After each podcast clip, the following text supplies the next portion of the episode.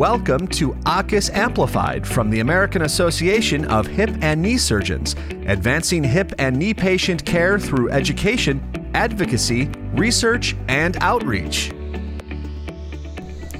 Welcome to the AAHKS Amplified podcast. My name is Sean Patel, and I am the chair of the Digital Health Committee for AAHKS. I am joined today by my co host and Digital Health Committee member, Joe Maratt from Indianapolis. Hey, Joe. Hey, Sean. We're coming to you live from the AAHKS annual fall meeting, where we are highlighting some of the key papers from the meeting. Today we have the pleasure of speaking with Dr. Jonathan Shaw and Dr. Jason Davis from Henry Ford in Michigan to present their work titled Oral Dexamethasone Following Total Knee Arthroplasty, a double blind randomized control trial. Their work also received the AAHKS Clinical Research Award for this year's meeting. So, congratulations, gentlemen, and thank you for joining us today. Thank you. Thank you. With that, I'll pass things along to Joe to get things started. Sure. Well, I want to congratulate both of you as well on your award, and we wanted to know about the motivations behind your study. Yeah, so as a Henry Ford resident, when you first start, you have to determine a project that you're going to do for the next five years. We call it the Robert Frost project, or the our Frost project, is in short. And so when I have done a lot of research with Dr. Davis uh, beforehand, and we sat down, kind of figuring out what are the motivations, what are the big projects we can do, and we had yet to do some kind of like double-blinded, randomized control trial. It's something that I've wanted to attempt to see if one I could do it and two if it's feasible at Henry Ford, which in our orthopedic department does not do a lot of randomized control trials. So when it comes to the dexamethasone part of it, it actually came from Dr. Davis, so I can have him comment on it. It was just from our experience that as things were transitioning to same day true outpatient uh, arthroplasty, we realized patients weren't necessarily getting the same multimodal pain control. Uh, they were missing that post op day one dose. And there was increasing evidence that the additional benefit of the post op day one dose was important. So the thought was is there a precedent out there in other fields, for example, that we can extend that orally? And conveniently, a lot of the talks this year centered around dexamethasone as well. And there's a recent systematic review by AAHKS and ASRA joint guidelines noted uh, steroid decreases pain and nausea for up to 48 hours, it uh, multiple doses increase efficacy. The size of the effect decreases daily, which brings to light this question: Does extending an oral dose further give you additive benefit? And can you describe your protocol when you were having patients admitted overnight versus same day discharge? Uh, essentially, patients are getting one dose of 10 milligrams IV preoperatively upon anesthesia induction, and they were getting it the morning afterwards. Uh, but patients started leaving from initially the floor the evening of surgery and eventually PACU.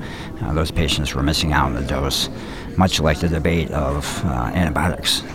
Most patients get that single preoperative dose, but might be missing that postoperative dose or doses unless you send them with oral. So it's along that same line as how we get our outpatients a similar method of treatment that they're getting inpatient. Okay. And so you constructed a randomized control trial. It takes a lot of work to do it. Have you done one before? Yeah, no, I have never attempted it. I mean, it, it would have been, had to have been in medical school, so it's one of those things where I've always kind of wanted to try it. I've have a good interest in research, and it's kind of the pinnacle of research when it comes to completing something like that. So it was a lot of work, obviously, four and a half years worth of work trying to get it organized, IRB approved. Obviously, the approval process for something like this is is pretty strenuous, and then actually getting the contacts in order to do it at our hospital contacts at the pharmacy, contacts at the statistician level, and then having basically an army of medical students to contact our patients preoperatively as well as postoperatively to keep them up with the pain journals. Most of our patients being in the older ages, it's very difficult to keep them to do the pain journals and stuff like that. So we had a lot of help calling the patients, having them complete the journals, and keeping up with it. Can you describe in more detail how you blinded the patients, how you set up the study, and yeah, what the, the cohorts look So the randomization, we used our research statistician at Henry Ford to do the randomization, and then we do have a research assistant, one research assistant for our joint arthroplasty department, and that person was not involved in the project, but she was the one who actually did assign the patients blindly to us preoperatively. Um, and then the pharmacy itself did blinded capsules for the placebo pill as well as the dexamethasone pill. So even the capsules themselves were, you know, similar. That's great. That takes a lot of engagement from the entire system yeah. to blind it to that extent. Yeah. So what did you find? So results wise, you know, our primary aim was to look at VAS scores postoperatively and specifically when they were on dexamethasone. We did extend it past seven days postoperatively, but the patients were only on dexamethasone post-op day one through four. So result-wise, we our primary aim being VAS scores, we did see an average statistical decrease with those taking dexamethasone post-op day one and th- through four. If you broke down the pain scores per day on average. Post op day two, three, and four were statistically lower with the dexamethasone group. And then if you broke it down even further to the time of day that they were statistically decreased, it was actually the morning and the midday that reported decreased pain scores.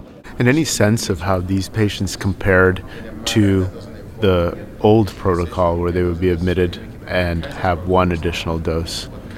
Yeah, I think our exclusion criteria just to have it IRB approved had to be pretty strenuous. So these were ambulatory total joint arthroplasty patients that were fairly healthy. Sure, so um, probably not fair to excluding compare. Excluding all diabetics. You can argue some diet controlled diabetics with a relatively low A1C can tolerate it. I know some of my partners will use half dose dexamethasone in those cases, but really had very strict criteria on you know the straightforward healthy patients.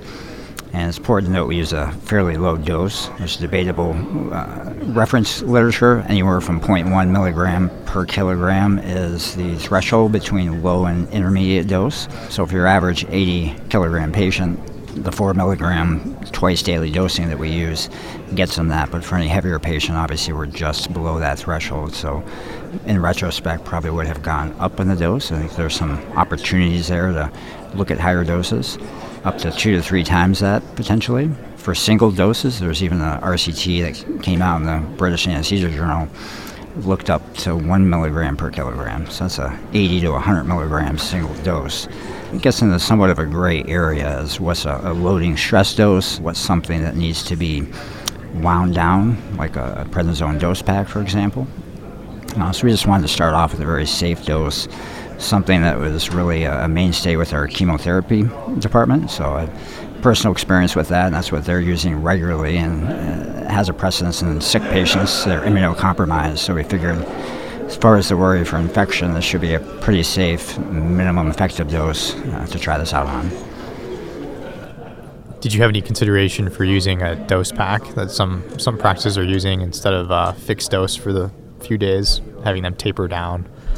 Potentially that's very appealing because no one necessarily feels comfortable going to extremely high doses right off the bat, but everyone's pretty familiar with the dose pack. So I think there's an opportunity to, to look at that. Were there any patients that had any adverse reactions to the dosing scheme?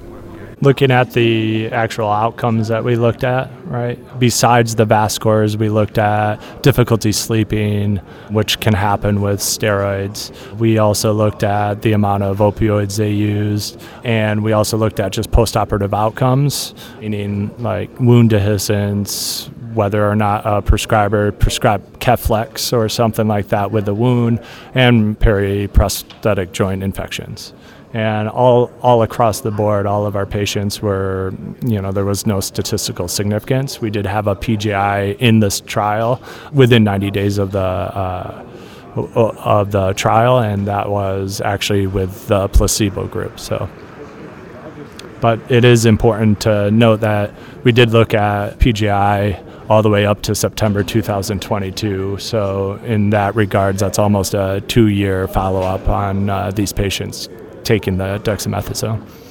Did you see any issues with hyperglycemia that you noted? That's one of those things where I, it's well publicized in the IV dexamethasone, and it was one of those things that I was thinking about doing, but then it would be pretty hard to convince a patient at home to take their blood glucose level on these healthy people who do not normally take a pinprick to look at their glucose levels. So, yes, there's potential to look at that. And especially if you're going to recruit a patient that is diabetic or pre diabetic, it's important to look at that. But we did not in this trial. So, was, was one of your exclusion criteria patients who regularly check their home sugars? Uh, I mean, we just looked at our exclusion criteria included patients that were under 7.5 A1C. So, in that regards, those are patients that are not regularly checking their blood glucose at home. Based on the results of your work, has this changed your practice? Basically, we're using this to piggyback off of the IV dexamethasone literature. Uh, multiple times over, that preoperative dose has shown benefit, the post op day one dose has shown benefit. So, some form of a postoperative dose makes sense, extending it out further makes sense. Uh, really, just looking at the initial safety profile. Our ear, nose, and throat colleagues uh, use this regularly, uh, particularly our sinus surgeons, so it's used in other facets of surgery. We just need to spend some time to figure out what's the proper dose and duration to see the optimal effect size, if you will. Our study, as you notice, the VAS was only a one point difference. You can argue is that clinically relevant, but uh, potentially that may get stretched further with larger cohorts and higher doses. Uh, but that's something that still needs teased out. Are you going to do any follow up work to try and figure out the doses or try different dosing schemes?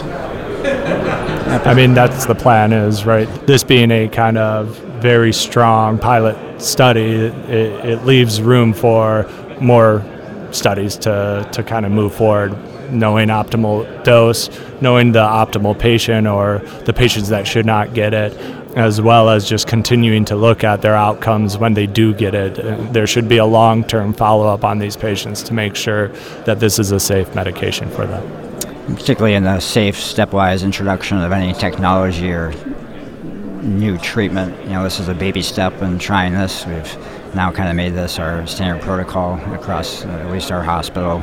So we're going to have more and more experience with that. Uh, everyone needs to get their comfort level at a low safe dose first, and, and then we can look at a higher dose, I think. For our general AAHKS member, do you have a key take home points that they can use in their current practice before you have your specific dosing additional studies? Yeah, I think one of the main focus is that as we progress to same day discharge total joint arthroplasty, there were a lot of protocols that were in place for people who were staying overnight. And there's a lot of research potential and modification of your protocols that can be had in the near future for these patients as we increase more and more of these patients. They shouldn't have a different post-operative protocol just because they're going home, especially if it's research based. A little bit of a different topic, but how are you treating antibiotics for the outpatients as well? Are you are you sending them home on orals similar to the dexamethasone? Some of my partners were initially. I think we've all kind of gone to a single dose. You know, as we know, the World Health Organization is really only said the preoperative dose is the only thing that's really been proven. Uh, a single preoperative dose gets a lot of joint surgeons a little anxious, but uh, as more and more outpatient surgeons get comfortable with that thought, I think there's going to be more and more comfort with that. So, yeah, for quite a while, we've just done a single preoperative dose. Okay, well, with that, we'll wrap things up, and I'd like to again thank our gentlemen here for joining us today and encourage our listeners to stay tuned for our next AAHKS Amplified podcast. Thank you. Thank you. Thank you. Thank you for joining us for AAHKS Amplified.